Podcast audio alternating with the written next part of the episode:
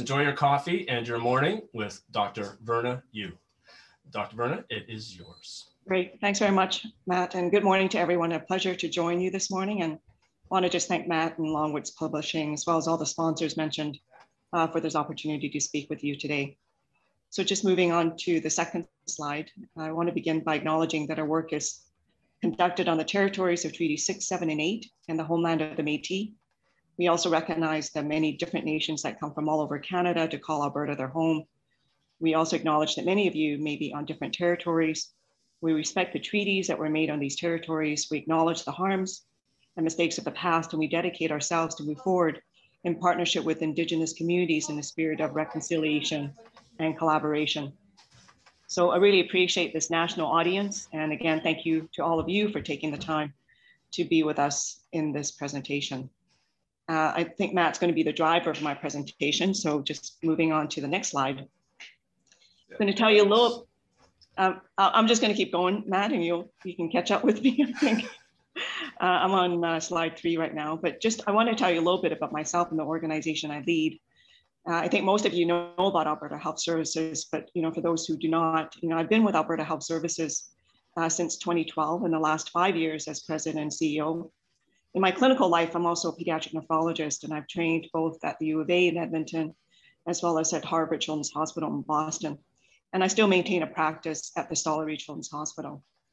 Now, I can say it's really important for me to stay connected to the front lines, and while that's true, and the fact that I care for children and youth with kidneys and with kidney diseases and their families, it's really because I love to do that. And that's why I went into healthcare. In fact, I wanted to be a pediatrician at the age of 12 for some weird reason, but um, it's what I've always wanted to do for my career, and I consider it more than just a profession. But I'm also immensely proud to be leading an organization called Alberta Health Services. So the next slide really shows you, you know, what we are. We are Canada's first and largest province-wide health healthcare system.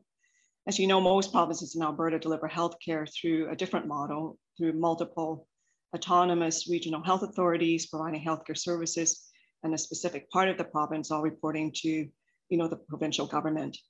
We've been uh, one since 2009 when our nine health regions and three government agencies were merged into one health system.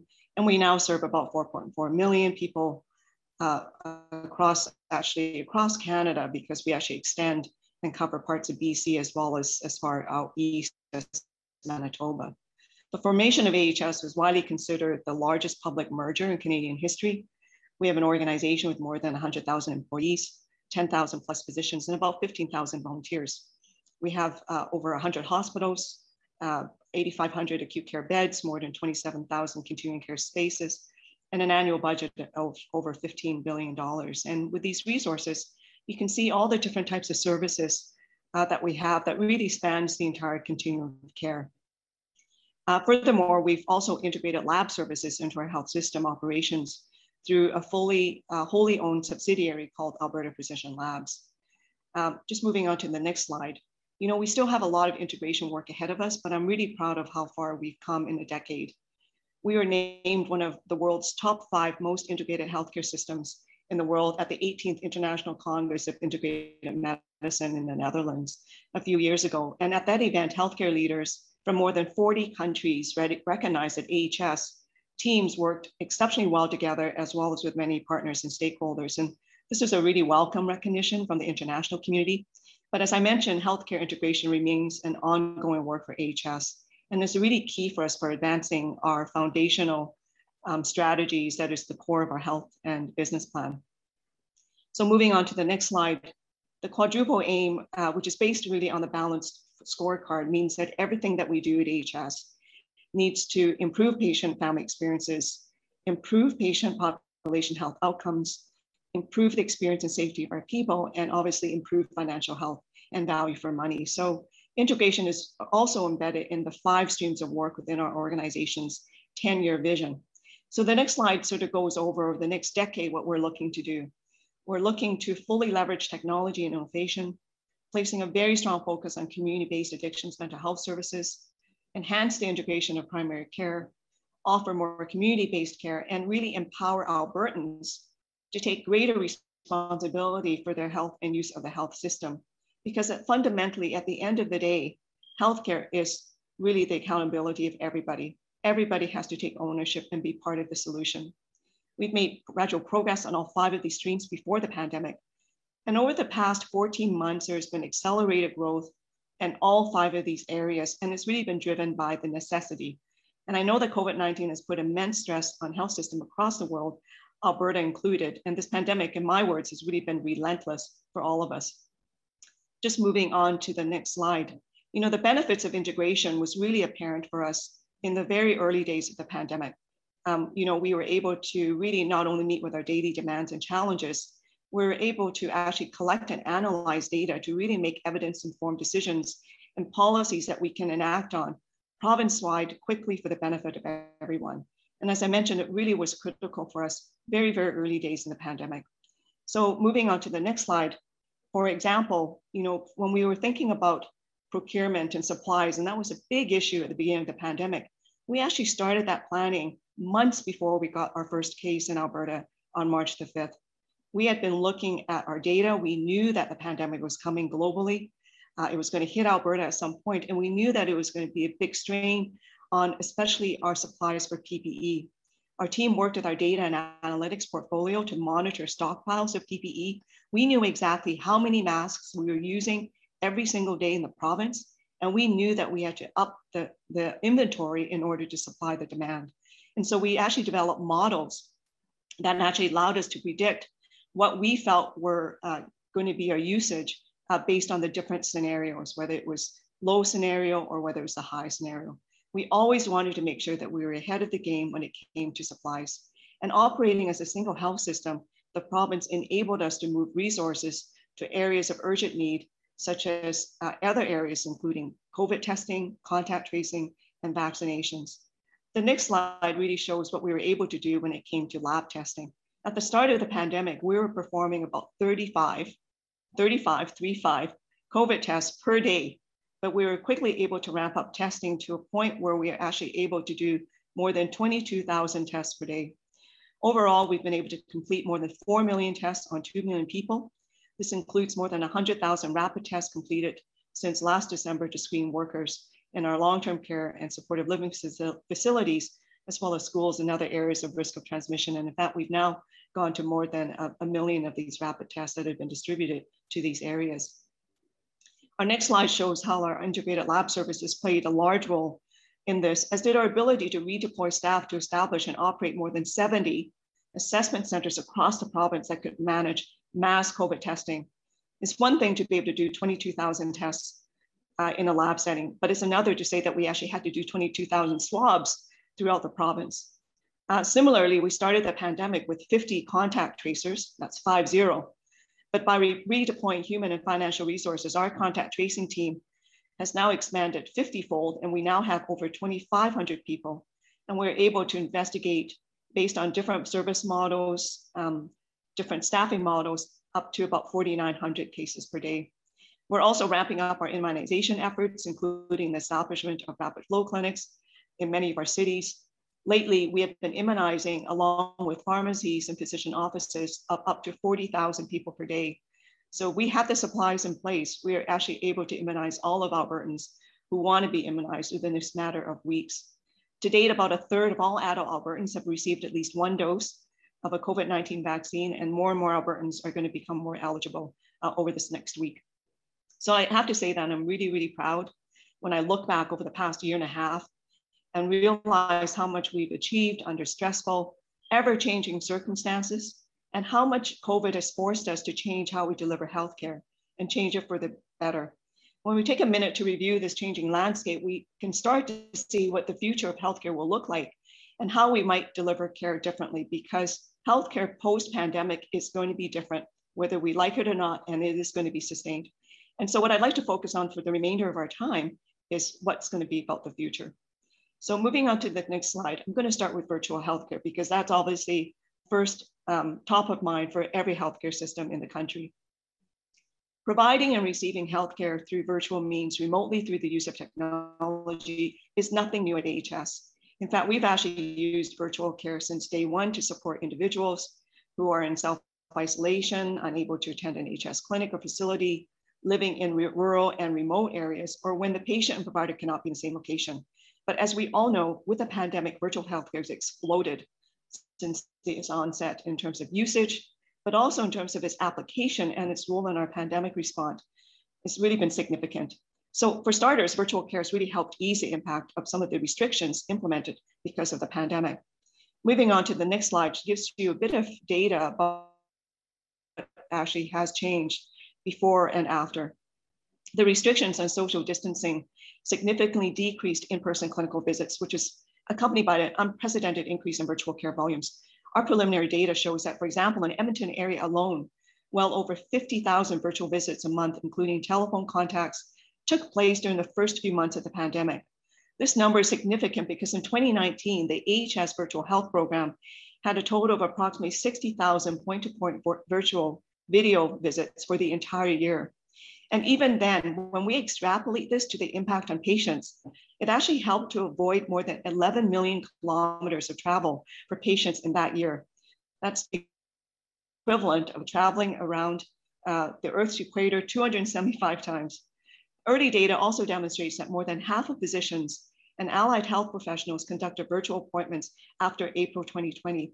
And at its peak, 90% of all ambulatory visits in some clinical areas were done virtually. The clinical priority for using virtual tools to connect patients and provider was initially identified as ambulatory care visits that were postponed or canceled due to physical distancing directives. Since then, AHS Virtual Health has supported many clinics, programs, including addictions and mental health, chronic disease management, infectious disease, and home hospitals to increase the number of virtual clinic visits and keep patients closer to home. Next slide. One result of the pandemic is that for all of us, we're very familiar with Zoom, and it has been an indispensable tool for AHS virtual care. As we know, Zoom video conferencing, as shown by today, is a very easy to use platform, accessible on most computers, mobile devices, and extends access to patients' homes. We have provided clinical teams the support to integrate Zoom into complex clinical service delivery models. And since March 2020, we have more than 27,000 active users with 10,000 host licenses. Our usage includes more than 500,000 unique meetings, 103 million meeting minutes, 2.1 million meeting participants, and 1,200 webinars with more than 45,000 participants. We also have separate Zoom sub-account for COVID family visitation with more than 400,000 minutes of usage over the past 10 months by either iPad and Zoom. And as mentioned, Zoom is being used clinically to include cases where clinics may be provincial or zonal and involve interdisciplinary teams where they have high volumes or where they provide care to vulnerable patient populations. Other clinical usage uh, areas and benefits, access to physician and other healthcare professionals, increased visual information and assistance, developing the therapeutic relationship between clinician and patients, and minimized exposure risk to clinicians and patients. In addition, the HS Virtual Health Program has developed numerous self-study and guidance tools, most of which were for clinicians and which support safe and effective high quality care delivery during COVID. And without a doubt, the pandemic has catalyzed a lot of growth and activity in the whole area of virtual care. According to a survey that we completed in late summer, 94% of respondents intended to continue to use virtual care permanently, which indicates that the accelerated rollout was well executed and well received. And it would be fair to say that in another sense, it simply helped accelerate a shift that was already occurring from AHS facility-based care to community-centered care, an initiative that we call enhancing care in the community. So moving on to the next slide, I want to talk a little about community care because this is what we've heard from Albertans. They want community-centered care in Alberta. Uh, it means about moving services out of our busy hospitals and into community safe settings when it is safe to do so. The next slide really gives an idea to Albertans about how they can access uh, more community-based services to keep them healthy and out of hospital. Because at the end of the day, if you need to be in a hospital, that's great, but who wants to be in a hospital if you don't need to be? We can get them home sooner because there'll be more support to them near where they live The concept is not new or unique. And we know that many of you in health systems across Canada and the world are really shifting the focus to deliver more care to people in their communities. One of the things that we've been doing, for example, is expanding our virtual hospital care and digital remote monitoring services for patients who can safely receive acute care in their homes. And the next slide shows you a picture about this. In response to the pandemic, we actually approved the expansion of what we had already started, which is a virtual care concept in our virtual hospitals established in 2018. These include a complex care hub in Calgary and the Edmonton Zone Virtual Hospital, both of which use digital remote patient monitoring to collect patient data that informs clinical decision making. And what you're seeing on this slide is something called Hospital at Home, which is run out of a children's hospital in Calgary and provides chemotherapy to pediatric cancer patients in their home. Remote patient monitoring enables patients with more complex health conditions and those recovering from surgery to be monitored and safely receive acute care at home rather than in hospital. These virtual hospital services reduce avoidable bricks and mortar hospitalizations for patients. They also support patients with COVID-19 in monitoring their disease progression. Patients can be proactively directed to acute care before they decompensate with the hope of improving their outcomes in hospital. Virtual hospitals provide patients with the opportunity to collaborate with their primary care providers and also connect them with community resources um, to help them be well and stay well in the community. Stable patients, it's like they're being admitted into a hospital, but they're actually remaining at home. They can have their medications titrated, IV medications can be delivered, vital signs are monitored regularly, diagnostic imaging tests can be completed, all while receiving up to twice daily check-ins with their care team. And these include patients who have been otherwise in an acute care bed. In the next slide, um, we're really talking about these healthcare teams receiving information via digital remote patient monitoring. They can also connect with patients via telephone, text messaging, email, or video. Virtual hospitals also leverage existing supports in the community, such as home care teams. We have specially trained paramedics who can perform treatments and diagnostics that were previously performed in a hospital environment. And the result is that we can safely manage patients who remain in their homes, reducing the risk of exposure, improving system efficiency, which is particularly important during a pandemic where safety and creating acute care capacity are so essential.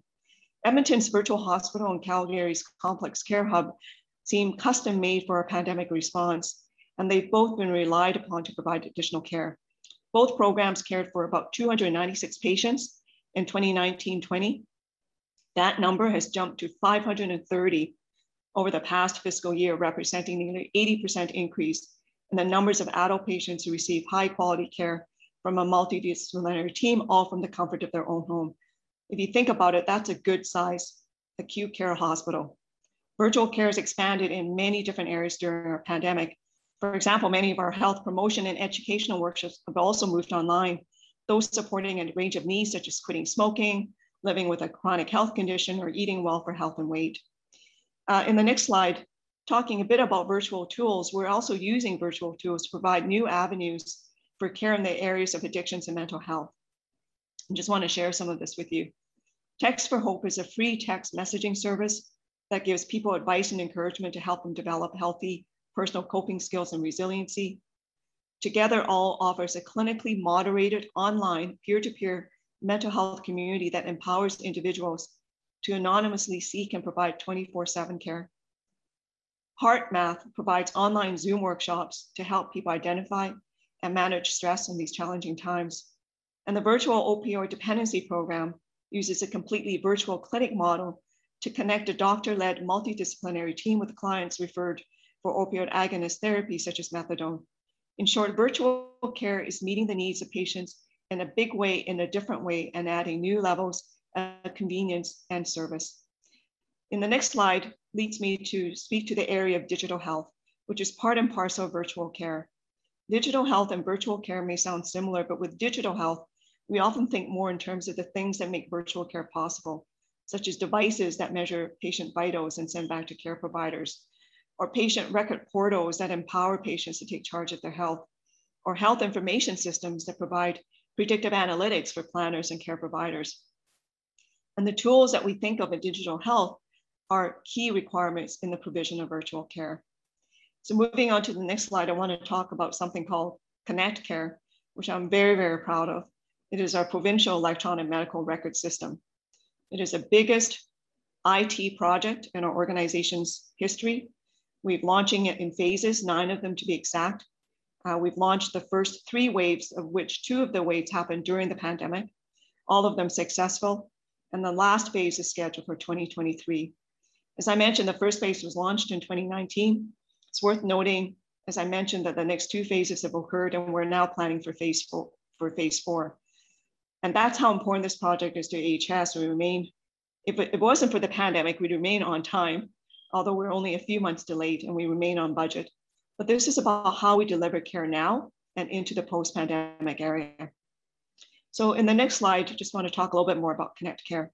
Connect Care is going to be pivotal to providing a common record of care such that virtual can complement in-person care within the spectrum and continuum of the patient journey. Connect Care will create, will create opportunities to meet the needs of patients, modernize care delivery, and determine how best to deliver virtual care in a complementary way that optimizes the overall health experience that enhances system efficiency and improves access. It will give a patient's healthcare team a more complete picture of their health history, access to consistent information on best practices, resources at their fingertips, and will enable them to communicate with patients and each other more easily. It is a move away from an out of date system that, in many circumstances, in, continues to rely on paper records and notes to a sophisticated, integrated, comprehensive system that allow patients to be at the center of their healthcare team and for them to interact not only with their own healthcare information, with their healthcare clinicians. Unless clinicians sees all of the patient's HS health record in one place, it's safer for patients, will lead to improved patient care, and will help our frontline teams do what they do best, which is provide effective, expert, and timely care to Albertans. Moving on to the next slide, Connect Care allows patients, as I said, who have been seen at a location with Connect Care in place to access a patient portal called My AHS Connect. This is the online patient tool, which is part of Connect Care. It allows patients to see their results, interact with their care team, to have questions and concerns addressed, be involved in their care, and manage their health information. And together with My Health Record, which is the Alberta government service that gives patients secure access to their health information, Albertans have never been more empowered when it comes to their own health. Once registered, Albertans have at their fingertips immunization records, prescribed medications, lab test results. Connect Care gives care providers easy but secure access to all of that information, which will be available from facility to facility, no matter which service that you're at. It is an investment in the health of Albertans, and once in place, we are going to see a return on investment in both health outcomes and dollars. Anticipated savings will be through improved coordination of patient care, controlling drug costs by making it easier to access patient medication history, easier to use generic instead of brand name drugs, reducing duplicate and unnecessary testing, and reducing medical record and transcription costs. And although we've completed only a third of our nine phased launches, Connect Care has already been an invaluable tool during the pandemic. The system has supported our contact tracing efforts, which in turn has helped us respond to the pandemic and most recently the surge in cases in Alberta. It has also enhanced our ability to provide virtual health services, and as I mentioned earlier, which have been greatly needed during the course of COVID-19. I want to move on now to uh, the next slide, which is about continuing care, because we know that this has been uh, a system that has really been shown to be, I think, one that needs to be improved upon across the country. Our robust data systems are also being used to manage and track our audits of continuing care settings across the province, both private and those operated by AHS. And to be clear, these audits were performed pre-pandemic. in fact, we audited about 180 continuing care sites in 2019, but with the pandemic, we changed our auditing approach and significantly ramped up our visits. So the routine audits were audited and we were replaced by several different types of visits. Uh, going to the next slide, uh, our Safe Healthy Environments team performed COVID-19 readiness visits with all continuing care sites starting in early May of 2020 and were completed as a blitz the following month. These involved in visiting more than 450 sites across the province where we have contracts for long-term care, what we call designated supportive living, personal care homes and lodges. And subsequently, two other types of visits were performed. Last year, we performed nearly 220 site preparedness assessment visits to determine whether sites are, would be ready should they have an outbreak. We also developed a risk assessment for these sites. So that if the risk assessment showed a site is at moderate or high risk of not being well prepared for an outbreak, then they were put on the list for a quality monitoring visit. These are more in-depth site reviews that focus not only on pandemic-related considerations, such as infection prevention and control, but also quality of care. These quality monitoring visits were triggered by a variety of factors, including a site having an outbreak, but also by complaints or other mechanisms where a site can be flagged. And we completed 706 of these visits last fiscal year. We're continuing with the same approach for this year, although thank goodness we're seeing less transmission and continuing care due in part to the full immunization of those in those settings and other measures that we've put in place as part of our comprehensive strategy to protect this most vulnerable population. The next slide shows a bit about the strategy and the strategy that we have developed also involves setting up guidance for sites on how to recognize symptoms that might be suggestive of COVID-19, providing guidance on what sort of PPE to use under which circumstances and how to manage physical distancing. And again, working with the sites to establish visitation measures and then working with our health foundations to support virtual methods for families to spend time with their loved ones. We've also set up a toll-free number 24-7 that continuing care facilities can actually call in to report a resident who's showing symptoms of influenza or COVID-like symptoms. This activates a coordinated COVID-19 response team focused on minimizing spread and providing additional support to the site, including protocols, staffing, resident assessments, required PPE, and rapid tracing and testing of close contacts where required. Again, the introduction of these new services and expansion of existing ones came together within days and weeks of the first COVID-19 case in Alberta and provides further evidence that with focus and urgency, health systems and even large systems like us can manage effectively evidence-informed change quickly and nimbly. The next area I want to just comment a bit about is wait times, because we know that the burden uh, from the pandemic is, is that wait times are going to be getting worse and worse. And for all of us, we've had to postpone, uh, rebook uh, surgeries and other areas, chronic disease management, and that there is going to be a pent up demand uh, for not just surgeries, but also diagnostic services. Uh, that's because we've had to deal with a pandemic. Uh, in the next slide, for instance, since the start of uh, COVID-19, there's been a continuing decrease in the number of new cancers being diagnosed in Alberta, and I know that's a trend that's been reported across Canada uh, and the world. Uh, before the pandemic, approximately 2,000 Albertans were diagnosed with cancer each month. And based on that number, we believe there are approximately 500 people each month who are not being diagnosed for cancer during this pandemic. And obviously, our concern is when they actually eventually reach the healthcare system, the cancer would advance to such a later stage, require more treatment, uh, reduce the likelihood of a positive outcome, and place more demand on themselves as well as the health system. Earlier this year, we launched a public education campaign telling Albertans that the healthcare system is safe to use and that they should come to see us if they think there's something wrong with their health.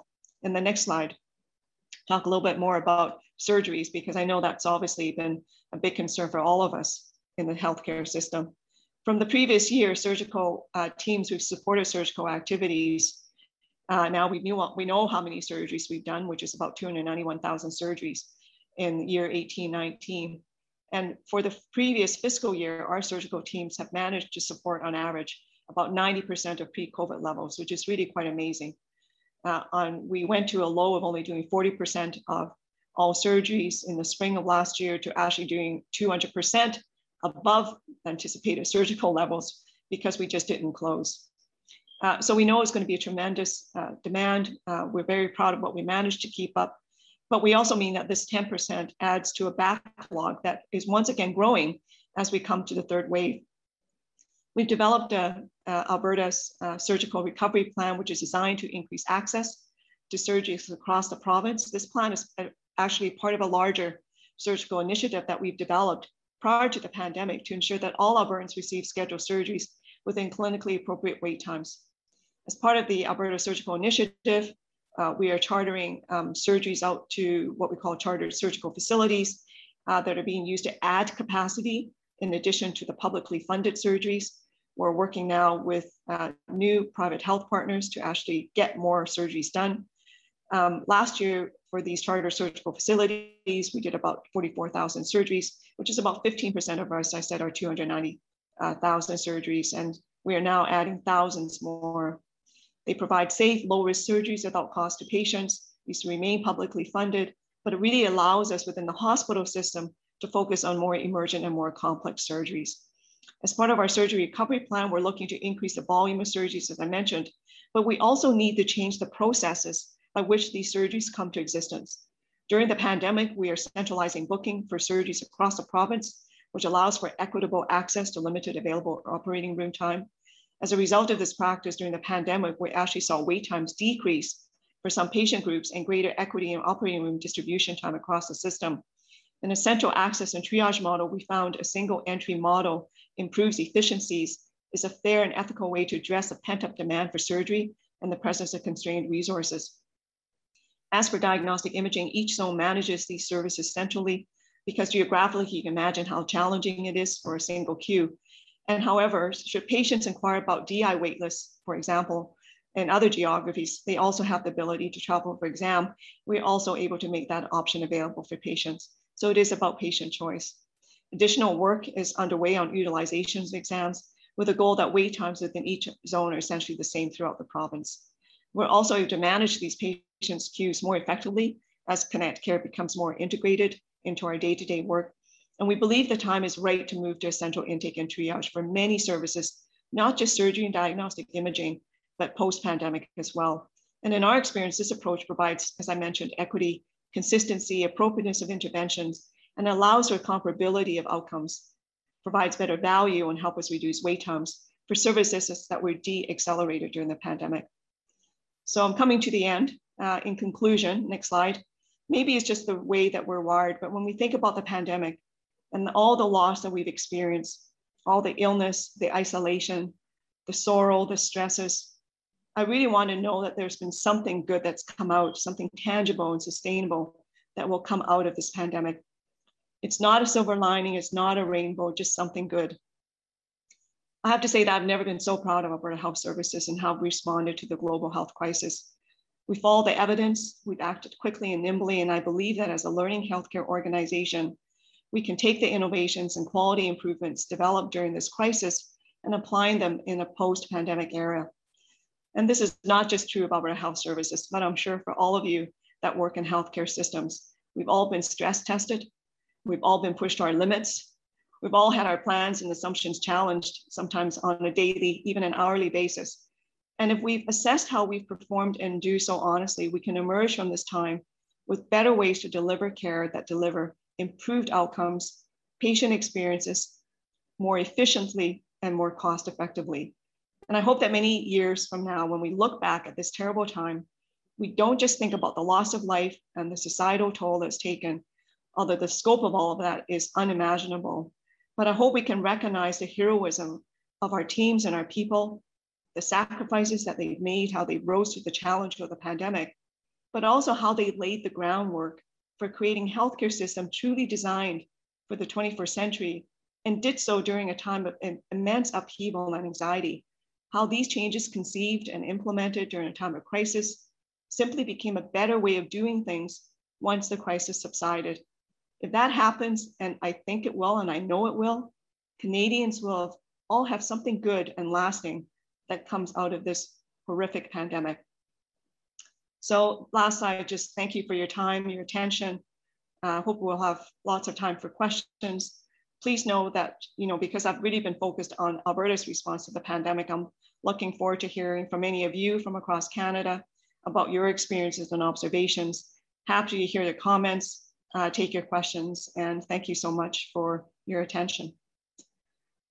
Um, so I'm, I think I'm going to manage the questions and answers. I'll try to take a look at that and uh, see what how many I can get through. And clearly, again, if there's uh, anything uh, um, I'm missing, uh, please don't hesitate to put in there. So the first question is from Aria, and question is about how to implement the health, health line to elder people with poor skills of using gadgets. So um, absolutely true. You know, when we were looking at the online tools that we used for the virtual care visits in the long-term care facilities, obviously it was with the staff or the help of the staff.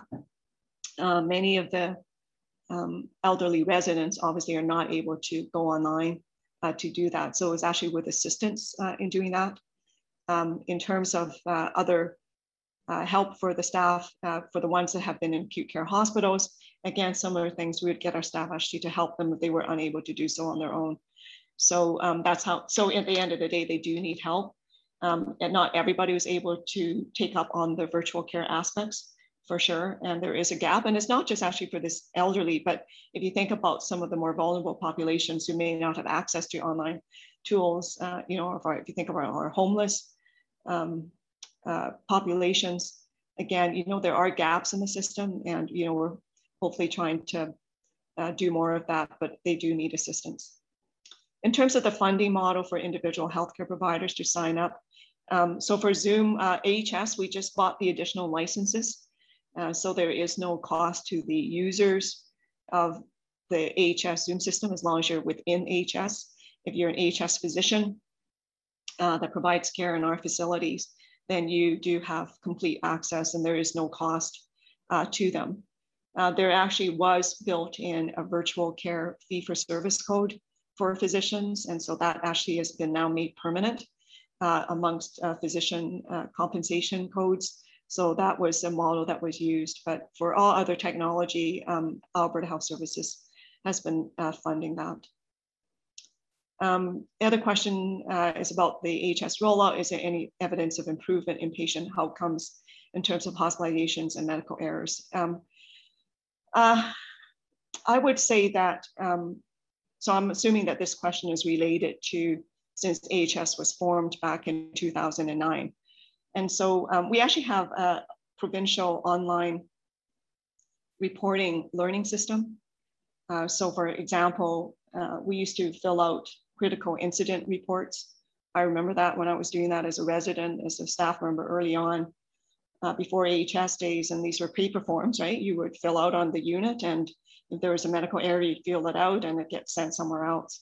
We actually have had an online tool now for uh, many, many years, actually for almost 10 years, where we actually uh, monitor our adverse events um, on a monthly basis. And it does actually get reported up to our quality and safety committee, as well as to our board uh, quality and safety committee. So we're actually able to monitor uh, all the adverse events, uh, how many um, are never events as an example. And so one of the things though is that because these are voluntary, does having more reports mean that the system is getting worse? Well, I would say that uh, having more reports is actually a good thing because that means that people are actually using the system, feel safe to use the system, and actually are, uh, you know, feel that it's you can learn from it by putting things into the system. So for sure, there is no worsening of hospitalizations or medical errors, and in fact, we've actually shown that we prevented medical errors from theming some of these adverse events or um, um, reports, because some of the adverse events that are reported are things that have not yet happened. So, for example, um, I'll, I'll, use something like medications. You know, uh, reports may be put into the system that highlights that one medication um, is now being uh, packaged very similarly to another one. And one of them actually turned out to be epinephrine. Uh, several reports are put into our reporting online reporting system. Uh, we pulled that out. We actually were able to pull out, oh, well, this actually doesn't look good. We actually developed a safety um, uh, report from that. We actually notified the manufacturer. Uh, we actually put out uh, notices for our teams, and we actually prevented errors from happening. So I think that if anything, uh, our learning system that we put in for reporting America errors that actually make things better for us. Connect Care is going to be really fundamental for us to be able to look at clinical outcomes. And so we're once we roll out Connect Care completely in the system, we are now going to have an ability to be able to use all of the clinical information, link it to with clinical outcomes, and really have uh, a very strong ability to have data that is going to be much more meaningful to help inform how we how we actually uh, make decisions. Uh, next question is about you know Alberta having high COVID positivity rate in terms of high contact tracing. Well, I'm not sure if I can answer that from I think from a from an Albertan perspective, I think part of the challenge uh, for us right now is really related to um, some social gatherings. Uh, the two areas with the biggest case uh, rate right now is in Fort McMurray, where we actually have a lot of uh, work camps. Uh, we have a lot of people that fly in from out of the country. Uh, and so we do have spread amongst the work camps, and we're working quite closely with the work camps right now to help them reduce the spread, as well as having targeted immunization program for them. The other area that's actually quite high is in Banff. And everybody in Canada knows Banff, but again, you know, Banff, we get a lot of visitors. And so again, um, we think that we've, um, you know, and also it's a very transient population. It's a young population. And same for Fort McMurray. It's a relatively young population. And really, our vaccine rollout, we're just getting to that younger age group right now. Although, as I said, we're actually doing specific campaigns out for that group. And, you know, I, I have to say that, you know, we have a faction of Albertans who are not complying with, you know, our chief medical officer of health orders. And, you know, those orders work. It's about masking, it's about physical distancing, it's about reducing your social interactions and uh, limiting the gatherings. And, you know, people complied. Uh, you know, I don't think we would be in the state that we are right now. Um, the backlog to plan capacity, there's a lot of unknown demand about patients not seeking primary care and um, absolutely true. We're actually doing, uh, one of the really great things that we developed during the pandemic is we set up something called a scientific advisory group. It's actually co-led by our associate chief medical officer who leads our strategic clinical network, as well as one of our academic uh, clinicians from the University of Alberta. And this uh, scientific advisory group has been doing incredible reviews for us based on the latest evidence. I mean, you know, evidence is changing almost on a daily basis. So when we have questions, for example, you know, use of N95s uh, amongst, uh, you know, non-aerosolized, um, you know, settings, you know, we're getting a lot of pressure about, you know, expanding the use of N95s. And so, you know, this group, you know, looked at the evidence, came out with the evidence, and we use that um, to inform our decisions. Uh, and what they're doing with us right now is actually doing a, a, fault, a report with us for us about what exactly is the backlog. We actually know what the backlog is for surgeries. It's easy enough to do that. Um, you know, we had, for example, in Alberta, we had a, you know, we are challenged with our wait list, no question about that. Pre-pandemic, it was about 68,000 people we had on the wait list.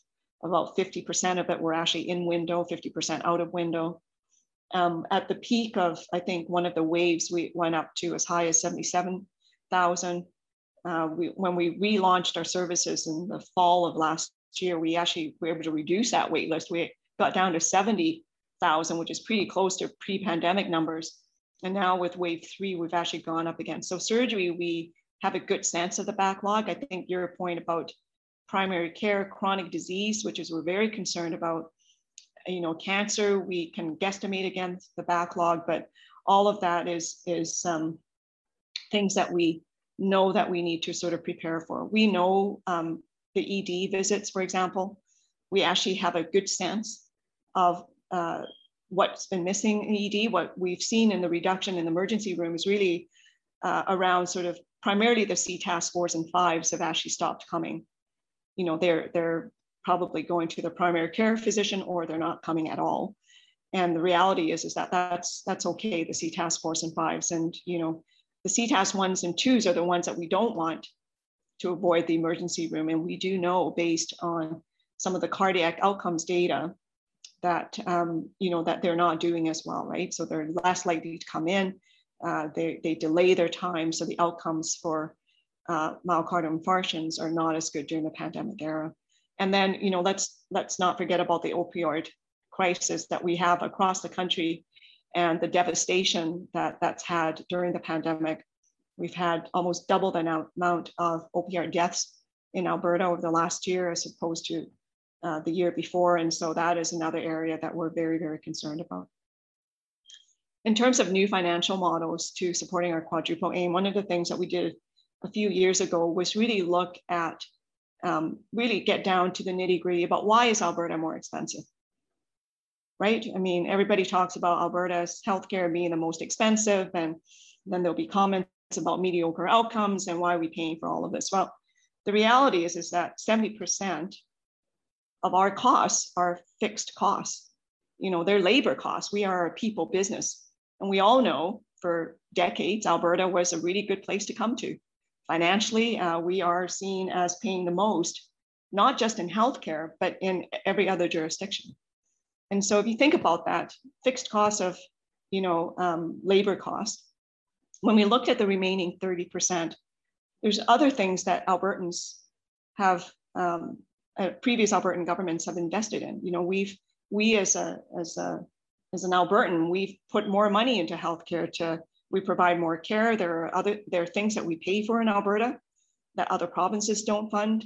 We have more care hours.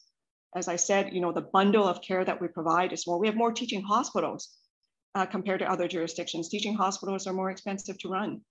And so when we look at the actual things that we have levers to actually maneuver and change, one of the big initiatives that we've done is called operational best practices. It's essentially benchmarking ourselves, not just internally within the province, but also externally with like hospitals. So we've benchmarked ourselves. So for example, the University of Alberta Hospital, which is a quaternary hospital, we've benchmarked ourselves against other hospitals like UHN and, you know, in Toronto or, uh, you know, uh, Vancouver General, perhaps in, in Vancouver. So we benchmark ourselves against other like hospitals and looked at the worked hours, some of the other programs and said, you know, what is it that we can reduce our, what, what's our quartile in our hospitals in terms of the units uh, of work, you know, and the additional services.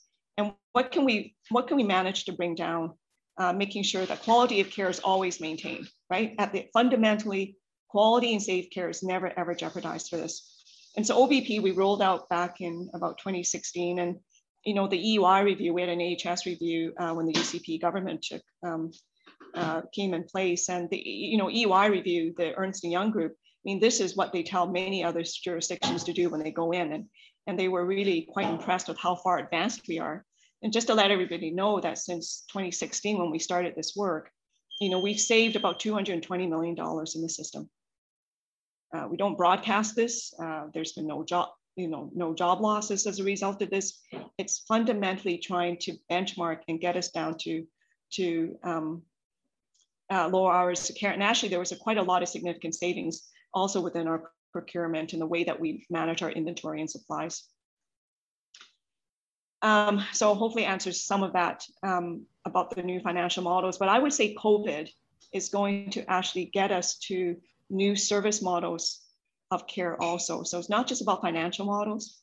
I fundamentally believe that the way that we provide care is actually going to be different and that actually is going to influence our financials going forward. I don't know, Matt, how much more time do I have going through questions? That's it. We're done. So um, just very quickly then, there were a, a fair number of questions that we didn't get an opportunity to address today. I will take the questions and the comments and I will forward them uh, to Verna and her team, and then we'll see what other opportunities we may have uh, to address those in the future. Uh, it, it, it is so important for us to uh, learn from each other, share our knowledge, and have regular discussions. So I can't thank you enough for joining us this morning. Uh, I really appreciate that. Uh, this would be the time that everybody would be applauding, but um, hopefully they are online. Um, our next event should uh, be available for registration in uh, the next week or so. We will be joined by uh, Jennifer Zelmer, the uh, president and CEO for um, Healthcare Excellence Canada. Other than that, everybody have a fantastic rest of your day. Take care and enjoy. Bye bye. Thank you.